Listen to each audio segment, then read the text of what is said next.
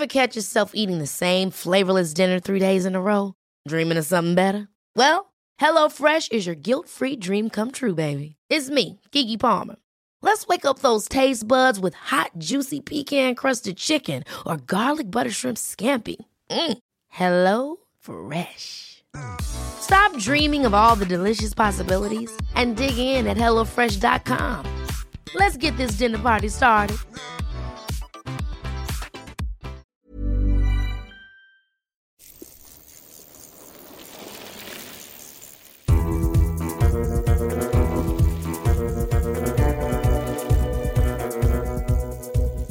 Hello and welcome to the Bradley Wiggins Show from Eurosport, with you throughout the 2018 Vuelta to España. I'm Bradley Wiggins. I'm Sean Kelly. And I'm Adam Green. And coming up today, we look back on all the past week's action at La Vuelta, discuss the Simon Yates versus Movistar duel, plus we'll talk Tour of Britain as well. Brad, how are you? Good, to see you. Thank you. Yeah, good. And Sean, welcome. Thanks for coming. Thank you. Great to have you here today. Now, to be here. you won the Vuelta in '88, so it's a race that must have a lot of happy memories for you. Yes, well, lots of happy memories because I was a rider, started out as a sprinter. Slowly I developed into a, a stage race rider, meaning week long races like the Paris Nices and Tour of Switzerland, of course. And then I went on uh, challenging for a Tour of France, uh, the Ovar victory, and then uh, the Vuelta as well, and managed to win it in 88. Do you think people were more versatile back then? Jack of all trades, if you like? Well, I think uh, most people were doing more races then. It wasn't as specific as it is now, where riders they focus on, you know, one day races, uh, classics, maybe the shorter stage races, or they focus on the Tour of France. Uh, back in the day, the riders who were going for the Tour of France were also doing the classics at the beginning of season. For example, they were challenging in the Paris Nice. Uh, you know, in my time, Hinault, Fignon, and all of those riders, they were trying to win Paris Nice at that time. That's something changed, I think, a bit later in the time, in the time of Indurain and the rest of the uh, Tour of France uh, contenders. Is it right you never got a trophy for '88? I got a trophy, and uh, it ended up in the uh, in the Kas factory, which was uh, in Vitoria, and um, it was just you know a park there, let's say. But then when I went looking for it, it couldn't be found uh, a number of months uh, later. So you don't know where it is to this day? Well, it's still in, it's still there in the Pays Basque region of Spain, and I've been following it up. And uh, Probably in my collection, actually. I might have bought that. yet, not You yet. need to check that. I'll have a look. No, not yet. I know that is not in the Wiggins collection, but it is in uh, it is in uh, Pays Basque country, and I have been following it up. And there's a guy in Ireland who has been you know looking out uh, for the last uh, five or seven years for my trophies, and he has uh, he's led to believe that it's still in a, in a, in Pays Basque somewhere. Oh, what a mystery.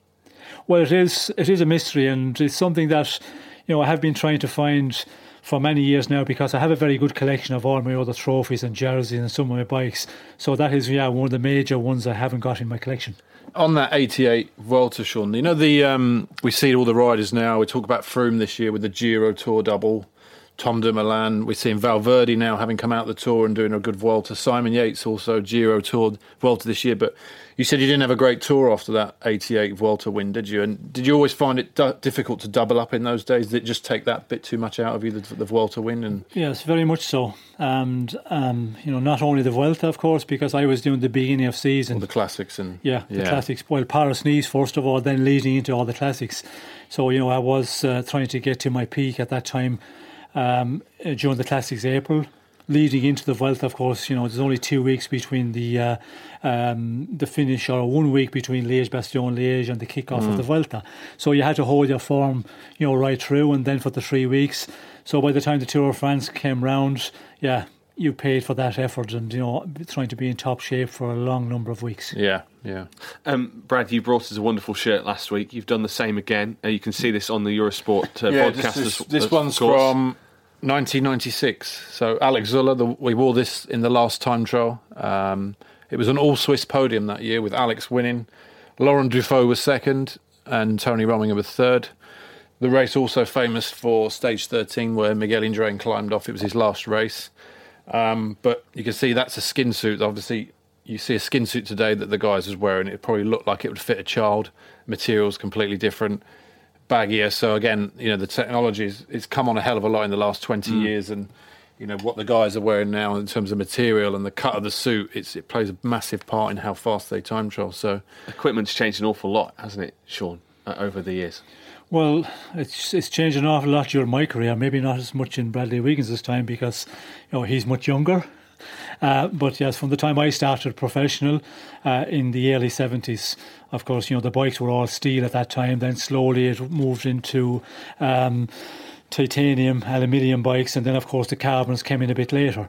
And and also, you know, all the components has changed so much. There's huge development. And when I started out uh, in my first year's professional course, the the gear change was down on the down tube, so you had to sit down to make a gear change. Where now, you know, we have them on the hoods there, so you can change it any time, uphill, downhill. Who was the last rider to win Milan San Remo in toe clips and straps? King Kelly. Yeah. 92, Argentin. so you were one of the last riders to go from the toast clips and straps to the clipless pedals, weren't you? One of the last riders to make the move. Yes, I was one of the yeah. last. I wasn't the last, but yes, certainly one of the last. And uh, yeah, I was a guy, I suppose, I didn't uh, move to uh, new technology very quickly. I was comfortable with the uh, the toe straps the binder straps, as they mm. called them back in the time. Uh, other riders, you know, just couldn't wait to make the changeover when we had the clipless pedals when they came in, of course, with Hinault and uh, the rest of the riders. And uh, yeah, I continued for a long time with uh, pedals and straps. I almost don't want to bring it up, but 87, I know your seat caused you some problems, didn't it, when you were looking good at the Vuelta? Yes, well, I was uh, looking good to win the Vuelta. I had got through a lot of the difficult stages. And uh, three days before the end, after an individual time trial, I had to pull out because I had a, a boil on my bottom, as they say, saddle sore, and uh, it was something that it was something that was coming. Uh, you know, it was there for a number of days before, five or six days, and it was just getting more painful. Um, then the um, the night before the time trial, the uh, the doctor decided to lance it and just uh, drain it a bit uh, to relieve the pain a bit, and uh, that didn't help. In the time trial, it was very painful. It was a short time trial, of course, you know, you have an hour time trial. But the next day, from the start, I just couldn't bear the pain anymore, and I had to pull out with the uh, race leader jersey on my shoulders. It must have been bad for you to stop. yes, very, very bad, and uh, yeah, it was. As I said, for a number of days, it was getting just so unbearable. But I was hoping that it would get a bit better, but slowly it was just getting too much pain to bear it. Uh, let's look back on Sunday's stage at this this year's uh, La Vuelta from Sistiona to, up to the summit finish at Lagos de Covadonga, which was won by Thibaut Pinot.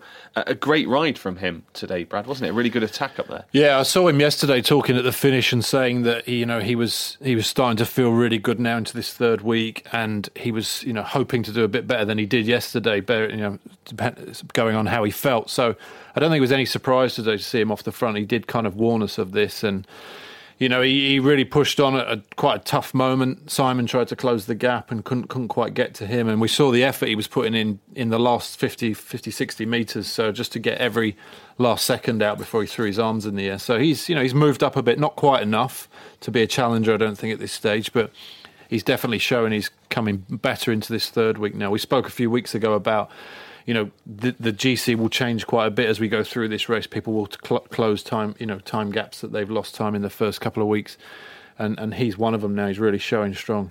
And Lopez as well had an attack today and, and looked pretty strong, didn't he, Sean, towards the top? Yes, well, Lopez is looking strong. Uh, Pinot, of course, today he had that um, advantage. He was further down the general classification, 226 down, so he was allowed a little bit of lead away when he attacked. Six kilometres out is a long way to go, so I think everybody's thinking, oh, this is a long way to go. Uh, uh, so he did yes get the advantage of being that further down in the general classification. Lopez looking good. Uh, you know today he made a big effort, but for little gain in the end because Astana they did a lot of riding today. You know they were preparing the terrain for him for a long ways out. And uh, it looked like he was going to take uh, a bit more out of the other uh, general classification men like Yates and Quintana, but in the end, it was minimal gain. Let's talk about the GC battle then. Simon Yates kept hold of the red jersey until Thursday's stage when Jesus Herrada got in a break, and the GC teams were happy for him to get away. Then on Saturday's steep ascent of Les Praeres, Yates pulled away from his rivals to win and take the jersey back. Currently, Yates 26 seconds ahead of Valverde, 33 ahead of Quintana. It's, it's been a great battle between him and the Movistar pair.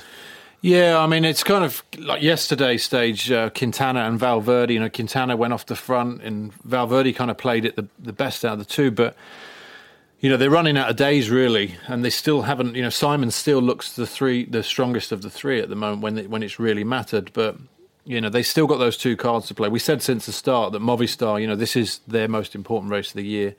They've got two great cards to play at some point now at, at what point are they going to sacrifice for each other? We don't know yet whether that will happen or not.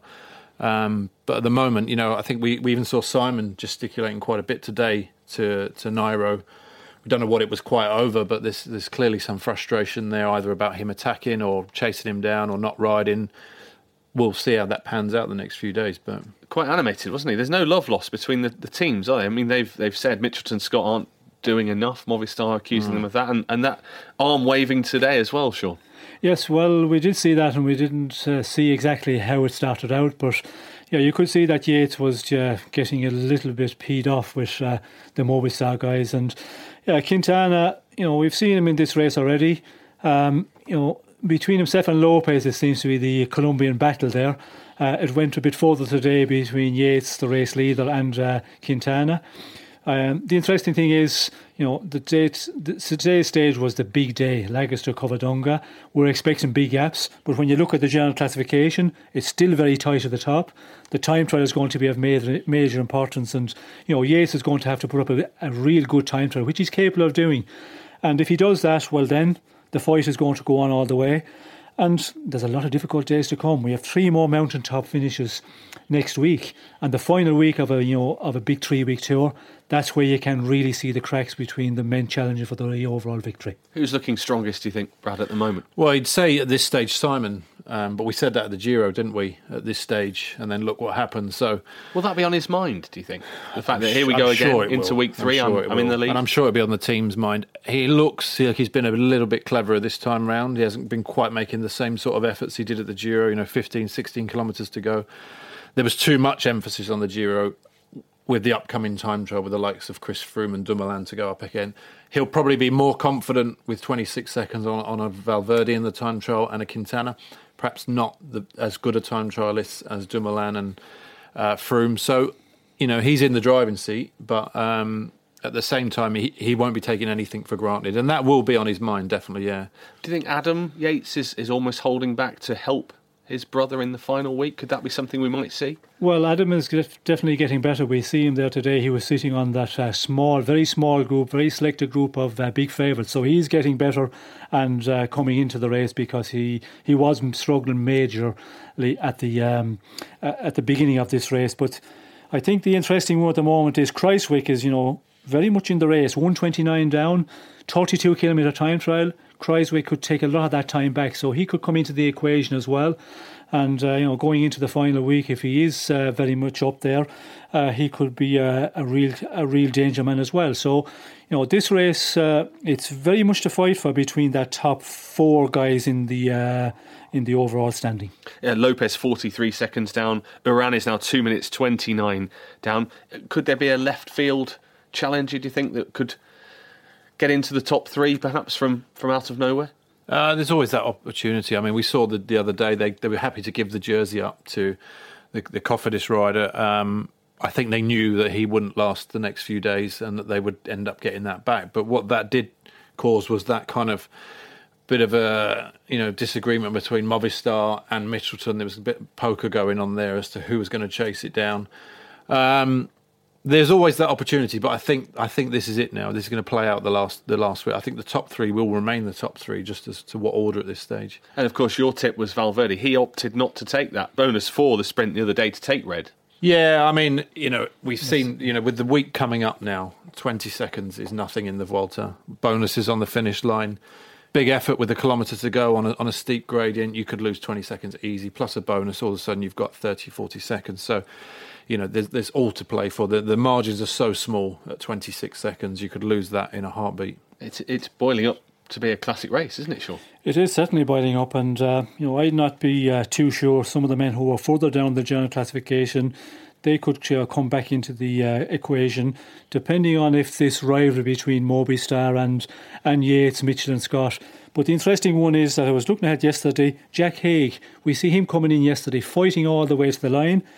At the moment, he's in 15 to 10 10 down, so he was fighting big time today. I was asking myself the question what is the point of he fighting up Lagos Covadonga? He needs to rest up a bit and be there for Yates uh, on the more important days to come next week. Okay, well, we'll be back after this. Eurosport Player is the only place to watch every minute of the Vuelta live and on demand. Follow every stage of this year's final Grand Tour with an uninterrupted ad-free stream, the very best expert analysis and commentary and catch-up on all the best action available on demand. Visit eurosportplayer.com now to sign up. Okay, let's have a look at some other Vuelta talking points from the past week. We had a perfect sprint lead out from Quick Step again, which saw Viviani win his second stage of the race. BMC's De Marchi won impressively. AG2R's Alexandre Geniez won on the crazy finish of stage 12. And amazingly, the Euskadi Murias rider Oscar Rodriguez took his first ever professional win on stage 13. Now, you rode for a Basque team, Sean. Did you know anything about him at all? It was a real surprise, wasn't it? It was a surprise, and uh, out of that big breakaway, when we went on to that final climb, Majka and uh, Dylan Teuns were up the road, and I thought it was going to be a battle between those two guys. But slowly we could see that green jersey, and I had no idea which one of the guys from uh, uh, from the team it was because there was three in the break that day. And when we did, uh, you know, get information that it was Rodriguez, I did know nothing about him. But you know, to take nothing from his victory, what a performance! Because he rode the race tactically very well. Majka just, you know, the usual, he just started attacking. And we did hear about the Contador talking. If you go too hard too early on that climb, you're going to pay in the final 2.53 kilometres. And that's exactly what happened. And, uh, you know, that guy, he just walked away at it at, at his pace, just got back to the two guys, rested for a fraction of a second, and then went on again and, you know, won very impressively. And uh, for the team, what a performance for the rider himself. Rode it like a veteran, really, didn't he, Brad? Yeah, and uh, you know, ultimately, what it comes down to on those type of climbs, you've got to have the legs, really. And I think he had the legs. And um, you know, I was I was listening to Nicolas Roche the other day when his teammate won. They were in the same group for a while, and he he actually just said to his teammate, "I just haven't got the legs. I'm going to have to ride at this tempo now just to recover." And let his teammate go on, and he won that stage. So you know, it, it, it boils down to whoever's got the legs at the end of the day, as we saw with Pinot today. Really, I mean, it's just the, the the gradient of these climbs in the Vuelta is so unique. You just don't get it in so many other races, and you know. On some climbs, like we saw in the Tour de France, and that if a rider cracks, you know you, you can keep riding and recover and come back into it. You crack on these climbs at these 19, 20%, 30, 13% gradients average. You know, there's just nowhere to go. The only place you go is backwards, and it's um, it's brutal. And we, as I said, saw that guy. You know, it was incredible to to get the win the way he did. And is it good for the sport when somebody we're not looking at at all wins? What does it do to the peloton? Does it make well, them sit up and take notice? Well, I think there will be a lot of teams taking notice of this guy because, you know, to win a stage like that and the company was in in that very big breakaway, such a difficult finish. You know, he has he has something. Um, but for the team itself, uh, you know, for the Basque team, it's a team that's just after getting back into the pro peloton. I think is a good thing, and um, you know, it's the wildcard teams. It's always difficult to win stages in big three-week tours, but uh, you know, for the sponsors and for the future of the sport, I think to attract sponsors into you know um, to a country pro team, it's always important you have those teams in there in the big three week tours because you know they are potential sponsors maybe to go to bigger things in the years to come. And I suppose uh, the beauty of La Vuelta is breakaways seem to do so well, and we've seen it day after day, haven't we? Mm. Well, it's, it's, I think that's the nature of the race as well. It's, it's just it's such a tough race that they simply the GC guys can't race every day. So and once the gaps we saw on day one, the time gaps on, on after two stages already, you know, so that that gives scope for a lot of people down the back end of the race after two weeks racing, the hours down, to go up the road and not be any threat to the GC guys. So essentially, they get a day off. And those guys can race out the stage win together, and and you wouldn't necessarily get that in the Tour de France or any other races because there's there's too much to play for. Mm. And there's at the end of season as well. I think, you know, there's uh, there's some riders here maybe are uh, a bit tired, fatigued from a lot of races. Eight man teams as well this year. Um, maybe a bit more difficult uh, to control, and uh, we've seen, you know, where they have uh, difficulty controlling the big groups, and you know, it's amazing in this uh, Vuelta, you know, groups of 28, 32 riders getting up the road. When you have that, if they work anyway together, well, they should be able to go all the way to the finish. And you know, we've seen there have been so many successful breakaways and stage wins from that. How is it possible that that many riders get up the road? Because we, we rarely see it in other races. Yeah, I think it's it's just the way that the first hour, two hours of racing pans out. Obviously, you know, riders, you, you will know from the stages what's that there's going to be a breakaway today. The break's going to go to the finish, and you know, you only have to get two or three riders attacking, then another three go across, then another five and all of a sudden you've got ten guys up the road. Then then you know they're not happy behind with the the the, uh, the, the amount of riders in front or the numbers that are in front, or it looks like that break's going to go. So another two jump across as they see that the ship's about to leave. Another three go after them, and, and then you've got the panic stations in the GC teams that are trying to shut the road down. That they're happy with that break. Let's stop. Let's all have a wee. You know that that's it for the day and then riders panic again then and think okay this is the break so i'm going to just chance and go and everyone will start swearing at that rider for attacking and starting it all up again. And before you know it you've got 15 16 guys up the road. And then once they start going through and off and it gets to 30 40 that truly is it then because you, you know you'd have to be a pretty strong rider to go on your own from the peloton and close a 30 40 second gap on 16 guys that are going through and off. So you know, it does develop like that. We saw it in the Tour de France this year into that third week. At one point, I think we had 40 riders up the road in one of the one of the 47 riders in the Tour de France on one of the, and Sagan always seemed to be there. So it does happen, and then from that big group, it will whittle down to the group that will contend the stage win. But you know, those guys, you know, there'll be number checking as well. So with everyone, with every attack that goes from the peloton, whoever's got the leader's jersey, whether it be Simon and his team, he'll have a road captain who'll have all the numbers on his top tube of the riders we can't let go. So guys predominantly that are 16, 17 minutes, there'll be desperate communication with the team car, so they'll be relaying the information. Okay, apparently such and such is up the road. He's at 17 minutes. We can't let anyone else closer than that go. So there'll there'll there'll be a there'll there'll be a, a calculation going on as to you know, kind of letting guys a quick look at the number, oh, he's okay. You know, kind of another one's gone, oh, he's okay. Someone at three minutes is up in the break. We can't let that, and then they'll they'll call back from the car. We need to chase him down. So straight away they'll chase him down, shut the race down, and it that just continues until the elastic snaps and the break is gone. Who puts that on the top tube?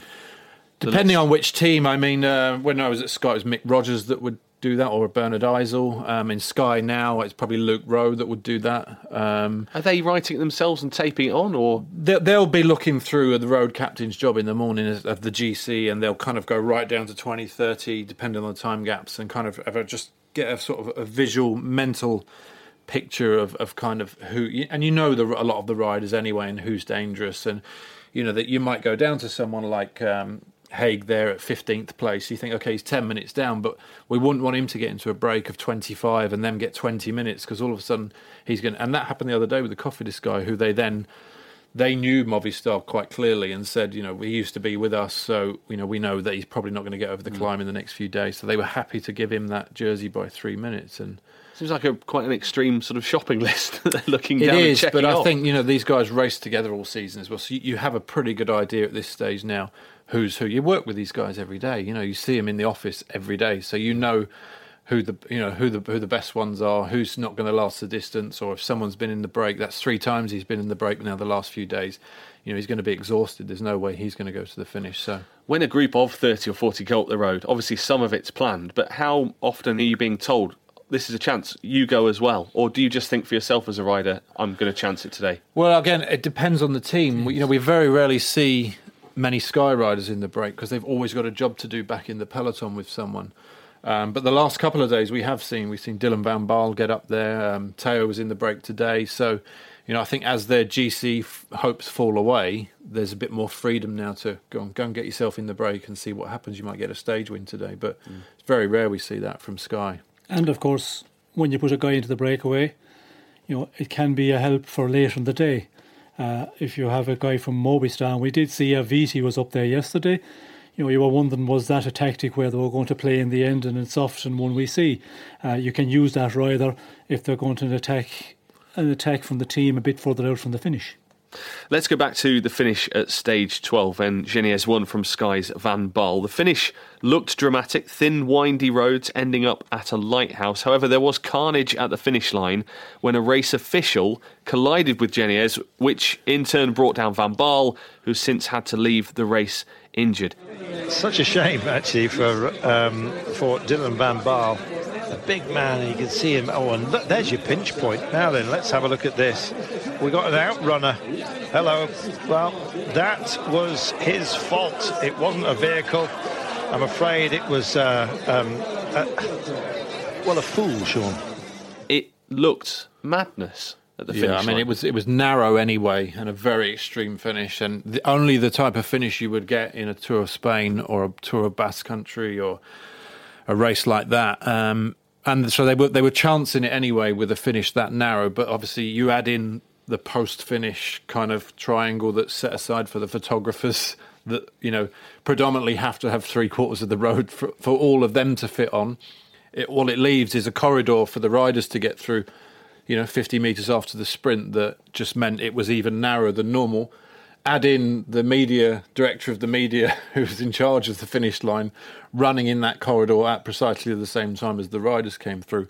You know it caused what it did and obviously he came off worst plus Dylan who had to leave the race. But um, and the guy who'd won a stage you know he crashed. So he he done all that work through the stage won the stage and then crashed after the finish line through no fault of his own. So it was a real shame but you know I think that's that's not the first time it's happened in, in any bike race and I think the the press photographers have kind of that's been part of cycling for a long, long time now, hasn't it? Yes. Well, when you have a very narrow road like that and you have the photographers there, um, it does get uh, you know really tight. And we did hear a lot of the riders were complaining about that stage uh, which has won. Um, they were on a wide road, I think, two kilometres or two point five from the finish. Then they decided to go up this little bit a little hill, narrow roads, and then the final kilometre really technical on a narrow road, only four metres wide, maybe. Um, yeah, you ask yourself, you know, what they organise, why are they doing that? And uh, yeah, it's something the safety for the riders is not being considered, and I think it's something that the uh, the governing body really really has to look into. We also see on stage six, which Bouhanni won, the helicopter blew the barriers across the road and mm. it took out a number of riders. You know, th- things like that the riders are taking, I think, enough of uh, risk on these crazy downhills at 60, 70, 80 kilometres per hour. But you know, the safety in the final, and I think we're seeing more of more of that in the races now, where you know they are taking a lot of risk. The organisers in the final of the races, they run in, and uh, it's something that definitely needs to be looked at. Mm. Well, the cycling union, the CPA, has condemned what happened at the finish. Meanwhile, David Millar has announced he's running for presidency of the CPA. He says he wants to give the peloton more of a voice and look after riders better. What do you make of that, Brad? Well, I think that should just be the norm, shouldn't it? Really. So clearly, um, that isn't happening at the moment. And as Sean said, with finishes like that, you know, that, this is kind of, I guess, this is what that was set up for. This is the voice of the riders. It's supposed to be the union for the riders so they can essentially protest about things like this and say, we're not going to continue racing until you, you stop doing things like this. So, um, you know, it does need more power. It needs more, the riders do need more of a union. But unfortunately, the way the cycling is run at the moment, the, the riders are a secondary thought to you know the money and the investment and ASO that run the sport predominantly. They kind of organise the Vuelta now and everything. So you know, it, and and I think a lot of people are quite scared to maybe protest against that in in the you know the the risk that they say well don't come back next year. We'll take another smaller team that will kind of and I know back in Sean's day they had quite a few protests didn't they with that were led by the riders especially Hinault and more at the the length of the transfers and the length of the stages and then the transfers after the stage and at, at some point the riders said this is enough. We can't keep doing this. So you know, it's it's but you can't imagine anything like that happening again in this day and age. You know, and the unity amongst the riders and everyone saying, "Let's pull together. Uh, this isn't on." Because I think people are desperate for places. People are desperate for contracts, and riders essentially will put themselves at risk because they don't want to be the ones that either get sacked or the reason that the team don't get invited back next year. So everyone's very cautious at the moment. What it does need is a is a union that's powerful enough to go against the likes of ASO. Is David Millar the right kind of choice to potentially go for the presidency? Well, I think first of all on that subject is you, you don't have a patron in the peloton. Back in my day when I started, you had Hinault, you had Jan Raas, you had Jacques Classon, you have Gerrie Knetemann. And I remember my first tour uh, on one uh, uh, on one day we had we had three stages. Uh, Félix Lévitan, who was trying to do that, and they just went on strike on the on the finish of the fourth stage that morning. They just stopped 150 meters from the line, and we just walked to the finish line, and we stopped two, three meters before the line. And Hinault and the rest said, "We're not going on with this. This is just not. It's not going to work." We've lost all of that. So yeah, you need somebody who is real strong, uh, head of the riders' union, and if David Millar is prepared to go out there and you know really work on it, but you need somebody who is focused, really committed to you know uh, being there for the riders, I think it could work. And you know, we have Gianni Bugno who is there at the moment, but I don't think he's he's not pushing it enough. He's not as maybe involved enough. You need a real strong figurehead, and yeah, Millar's probably possibly a one if he's prepared to you know really work about it. Uh, Geraint Thomas has been tweeting about the CPA in regards to it being difficult to vote in these elections. He said the number of WTN Pro Conti riders in each member nation dictates the number of votes that one delegate carries. The rest of us have to turn up to Innsbruck in person in order to vote. WTF, says Geraint. What do we make of his comments? Well, yeah, I mean, he knows a lot more about it than the rest. Well, certainly I do because I wasn't aware of that really. I didn't even know that there was a vote coming up, and I think that's half the problem. Really, is this uh, CPA thing has been kind of so meaningless for many years now. Vasseur was the head of it before uh, Gianni Bugno, and you know, it's never really served its purpose. So you know, at some point it might take someone like the winner of the Tour de France in order to, to bring it to the public light. And obviously, Geraint tweeting about it can only be a good thing. But there is probably, you know, I don't think anyone's ever been aware of how you, you vote for someone to be elected into this position, really. So, like most things, I think in most sports, it's almost a little bit corrupt and a little bit swept under the carpet. And maybe people have been put into positions by the heads that be as a kind of a yes man. So, that may be another thing that needs to change, and all the riders actually vote for the person that they want to be representative of their union. Uh, okay, we're going to be back to look forward to the final week of La Vuelta racing and talk Irish cycling as well after this.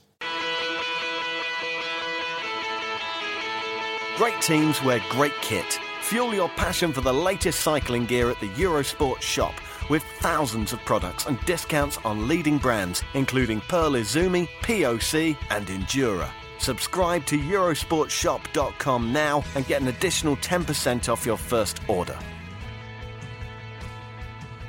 We had Adam Blythe with us last week talking about the demise of Aqua Blue. Is that a worry for Irish cycling, do you think? Of course it is. Um, you know, it's just been up and up and running on the road with uh, two years, and uh, yeah, here we're you know it's gone. Um, it was a big surprise to me, and I think uh, yeah, a surprise and a disappointment to a, a lot of people, um, the riders especially. Um, you know, at a late moment they're left there and they don't have a contract, and you know we did hear the team is not continuing next year. Then, 24 hours later, uh, they weren't taking the start in the Tour of Britain, which you know really didn't give the riders an opportunity maybe to show themselves and try and do something and get uh, get noticed by another team. Um, and I suppose the biggest part of it, they were negotiating with um, Veranda's Willems Crelan, and they were supposed to be, you know, j- coming together with that team. And, um, you know, it looked like the team was definitely going on. And then suddenly, when that didn't happen um, with the team of uh, Wout van Aert and that's that cyclocross team, they just uh, announced they weren't going ahead for next year. So it was, uh, to me, it was a you know a, a, shock, a disappointment, as it was to many people. Do we know if they're selling the bikes off at all at any point? we can ask Adam Blythe that one. You adding one to the collection? Is that what's well, happening? But you gave quite a good. Um, good assessment of the bike. So he didn't like them very much, did he? That's the impression I got was he didn't like the bikes. Yeah, yeah, that came across. I don't know if that was all the problem. It's a pity that you know the team is disappearing because yeah, for Irish cycling and the future of Irish cycling for the young ones coming off, coming up, it was something you had to look up to. Maybe you know a stepping stone to get into the professional ranks. Some good news from Irish cycling. Uh, your friend son Nico Roche has joined Sunweb. That's a good move for him. It is a good move, and uh, you know we were we were talking to him back in the tour. Uh, he was negotiating with a number of teams, and it's nice to see that he's joined a uh, a pro tour team and a good team, Sunweb, of course. And I think the change for him will be good. It'll motivate him a bit. The change of colour. I remember back in my day, you know, I was in teams. Maybe I was in maybe some teams for too long. But when you go to a new team, new personnel, it's always, you know, I think it gives you the morale boost and it gives you that motivation once again. When do you perhaps know you've been in a team too long? Um, well, Nico, he kind of moves around quite a bit actually, and he, he's he's always been motivated to, go and ride for other people. You know, I think that certainly in recent years since I was with him at Sky and stuff, and when he went to Sky, you know, he was thinking about the opportunity of riding for Chris Froome, and obviously then he went to BMC with the opportunity of riding for Richie. And I think now his motivation will to be to go there and, and ride in the in the company and the service of Tom Dumoulin, as well as maybe getting his chance in some of the smaller races which he likes.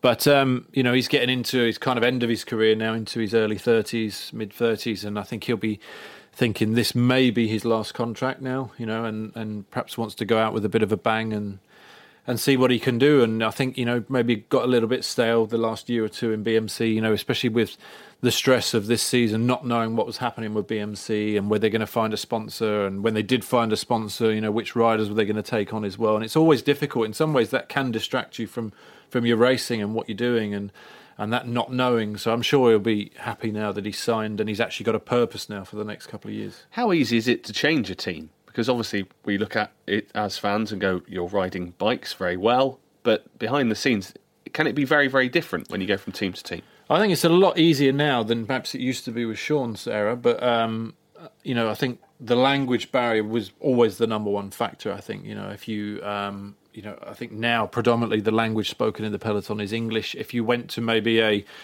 Movistar, that'd probably be the most difficult team to go with because they are Spanish through and through, and you would be expected to speak Spanish and communicate in Spanish in, in, in every race, and not no no different to Sean's era when you went to a Spanish team, but. Now, even if I think if you went to a French team, most you know most of them, most of the guys would speak English and kind of allow you that um, freedom to start with until you learnt the language. But now, I mean, Katusha, although it's a Russian team, I, I guess the language of the team will be English. Um, you know, and, and, most of the Belgium squads as well. Really, although they're Belgium now, they'll they'll be accommodated with guys like Greipel and that. They'll communicate in English, so it's it's a lot different now a lot more international than maybe thirty years ago.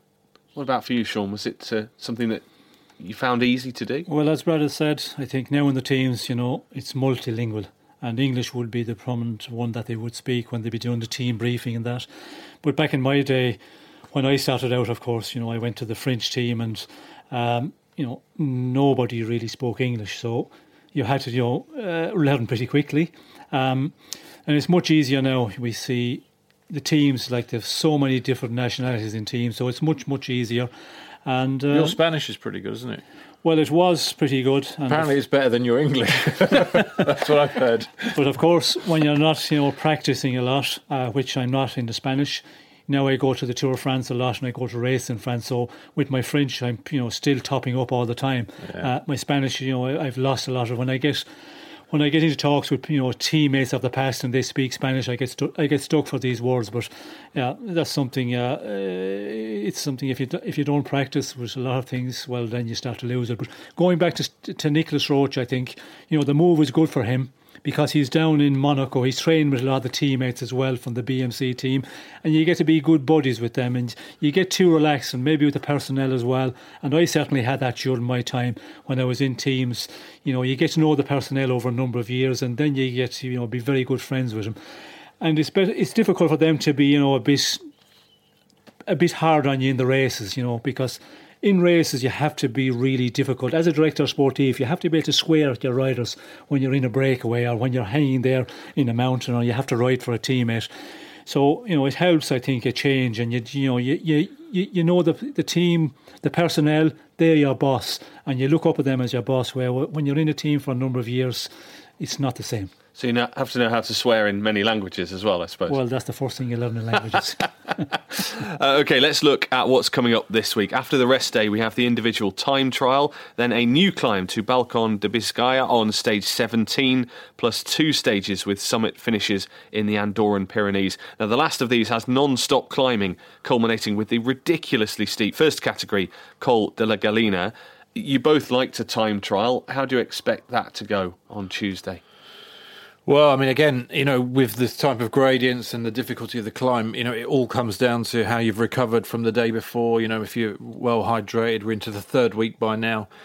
And all you can do is do your race really and, and, and hope that your legs are holding up into that third week and you know that that's what's going to separate the riders now. Really, I don't think you can really predict that, as we said with Simon earlier, that no one could have predicted what happened to him into those last few days of the Giro. Likewise, the, the change in form that Froome had into the last three days of the Giro. So this this I mean Valverde could lose everything. You know, he's he's not looked the sharpest the last two stages, although he's still been there and fighting on. We we just don't know. Quintana could come into his own. Andorra, Simon lives in Andorra, so he will know will know the climb pretty well. I imagine have, have used it a lot in, in, in training, and you know the whole, a lot of the team live there as well. So I think they'll they'll they'll be feel like they're on home roads a little bit, and that could play that could play to their advantage. Where will it be won, do you think, Sean? Could the time trial be absolutely decisive, or is it going to be on one of these mountain finishes?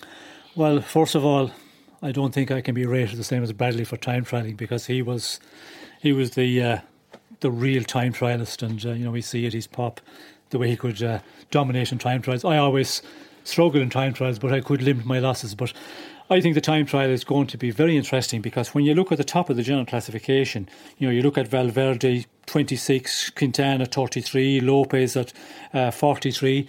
It's very tight at the top, and I think all of those guys are pretty similar in time trialing. Yeah, no one stands out from that group like it did at the Giro or the Tour. You know, into that last time trial. So that's that's better for us watching. I think it's going to be a real, real humdinger. So I think after the time trial, it's going to be still very tight at the top. And uh, you know it's going to be a big battle in the final week. And you know you look at three mountain top finishes. I know on Wednesday it's a small mountain, but you know depending on how it races as well. If you have these mad races at the start where there's so many riders want to get in the breakaway, you know, Wednesday's, Wednesday stage is a small mountain at the end, but it could be a one, it could be vital, and we could see some very big time gaps. And then, of course, we have stage 19 and 20. They're major big days, and I think yes, this final week we're going to see you know big surprises between the general classification men. You say you're not at the same level of as Brad with time. He wasn't trialing. bad. He We're wasn't all bad. equal as far as I'm concerned. I remember We- that Nissan Classic, Sean, with Van der Poel. Well, that day was a tailwind. I had a bit of a helicopter behind. We're all equal here. We've won two Grand Tours between the three of us, so that's um, now predictions. Who's going to win the Vuelta this year?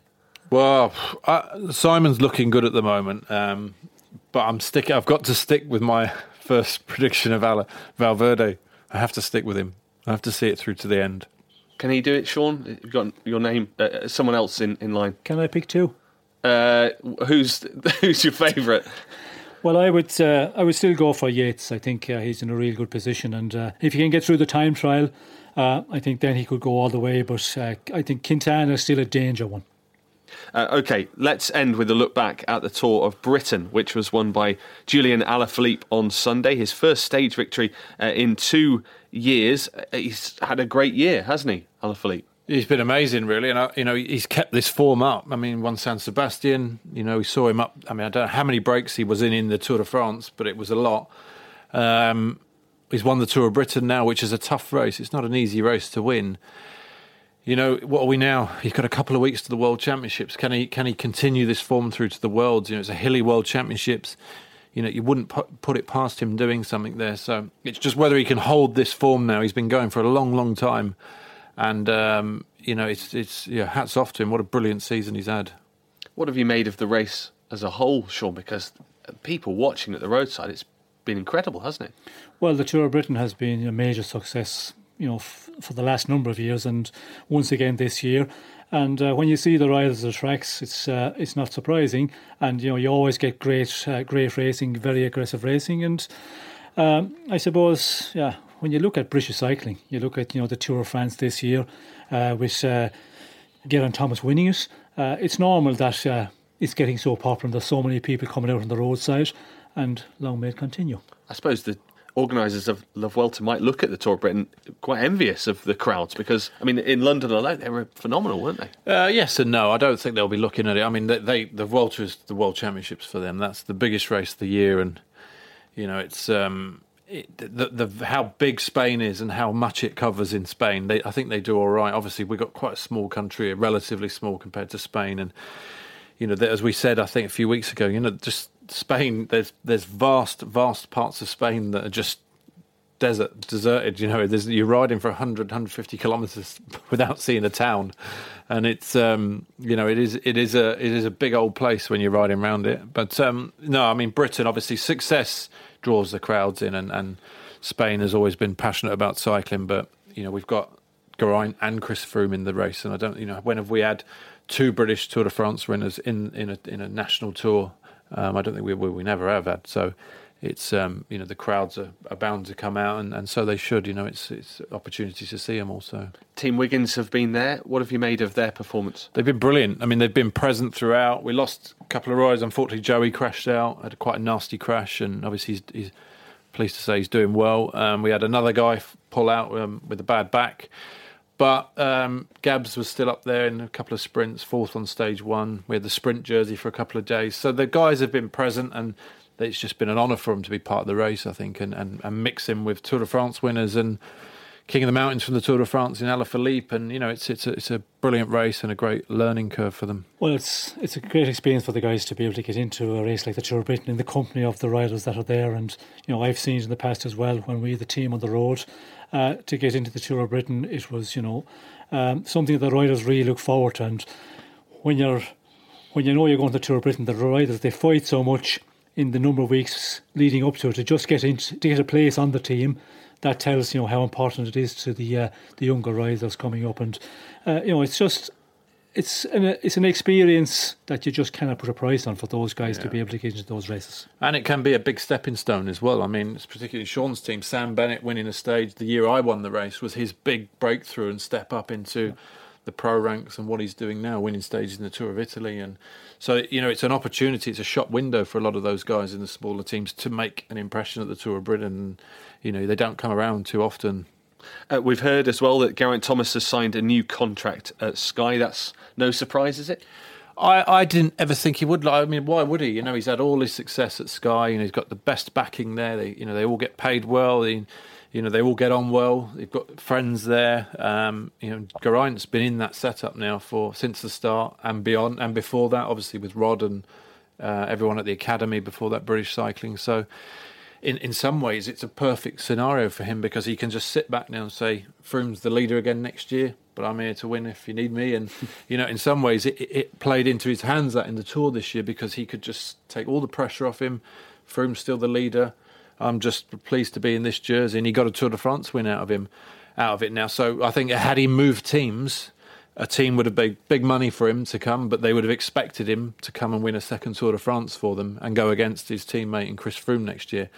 And you know we haven't seen the last of Chris Froome. I think he'll be back stronger than ever next year. So, you know the risk of going up against him, you know when you could get paid the same and be in the security of that team and maybe get an opportunity again, I think it, it's a perfect position for him to be in, really. After your Grand Tour wins, did you go talking to management because you must have had a bit more clout around the place? Um, no, when I won my uh, Vuelta, I was happy with the team I was in. They were looking after me well. Um, of course, you have teams who always, you know, make inquiries, but you know, I never had any idea of changing. And as Brad said, I think you know you're in that uh, in that team for a number of years uh, and Geraint, Geraint Thomas has been in the team, so I think he's very comfortable there. He know everybody uh, so well, and uh, yeah, he's won his tour, and um, I think uh, Geraint Thomas, um, if he moved to another team, it would probably be more difficult for him in that situation than to stay with Team Sky, and you know maybe he's relaxed there. He can go into the races. He can go, go back into the Tour of France, no pressure. And if Chris Froome is not performing, well, then he can just you know t- uh, take it up from there. Mm. After you won, Brad. Yeah, I mean, I, I um, you know, I had no thought of leaving the team really. I think it was just it was a case of you know you have your success in that team, and, and part of the reason you have that success is because of the you know the the support you get in terms of equipment. They've got the you know the trucks, they've got the offices, and this, that, and the other they take to races. And Sky is leading the way in the in pro peloton at the moment. So to leave that and maybe go down one step on the ladder, it's kind of you're like you're leaving the biggest team to to try and do the same thing again with maybe less resource. So. And as I say, you know, part of the reason he won was because of the strength of the team as well. So not just Chris Froome, but you know, friends of his like Luke Rowe played such an important role in keeping Geraint in the top, in in the front at the start of the race on the cobbled stages. Kwiatkowski, you know, who was just phenomenal during the Tour de France. Bernal. So to, to leave a squad like that and go to a, you know, there are there aren't any other squads in the Tour de France that are as strong as Team Sky. To then try and repeat that performance when in, in some ways it was the strength of that team that, that put you in there in the first place. You know, it's, it's it doesn't make sense really, and I'm I'm sure Geraint's got another Grand Tour win in him somewhere, whether that's the Tour, the World Tour, the Giro remains to be seen. But you know, he's had all his success there. They know him inside out. He trusts the team. He's happy there, and um, you know, I don't see any reason to have to leave really. Okay, well, that's all from this episode of the Bradley Wiggins Show. Thanks for joining us. Thank you, Brad. Thank you. Thank you, Sean. Thank you. This has been a Muddy Knees media production for Eurosport. Thanks for listening and goodbye.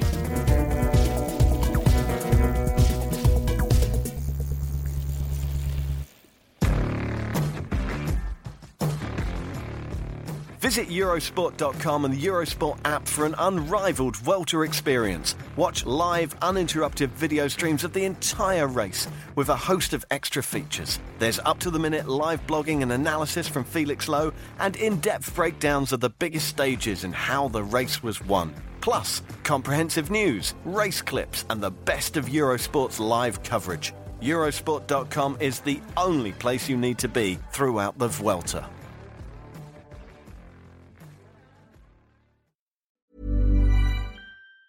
Hi, I'm Daniel, founder of Pretty Litter. Did you know cats tend to hide symptoms of sickness and pain? I learned this the hard way after losing my cat, Gingy. So I created Pretty Litter, a health monitoring litter that helps detect early signs of illness by changing colors, saving you money and potentially your cat's life. Pretty Litter is veterinarian developed, and it's the easiest way to keep tabs on your fur baby's health right at home. Go to prettylitter.com and use code ACAST for 20% off your first order and a free cat toy. Terms and conditions apply. See site for details. Ever catch yourself eating the same flavorless dinner three days in a row? Dreaming of something better? Well, HelloFresh is your guilt free dream come true, baby. It's me, Keke Palmer. Let's wake up those taste buds with hot, juicy pecan crusted chicken or garlic butter shrimp scampi. Mm. Hello Fresh. Stop dreaming of all the delicious possibilities and dig in at HelloFresh.com. Let's get this dinner party started.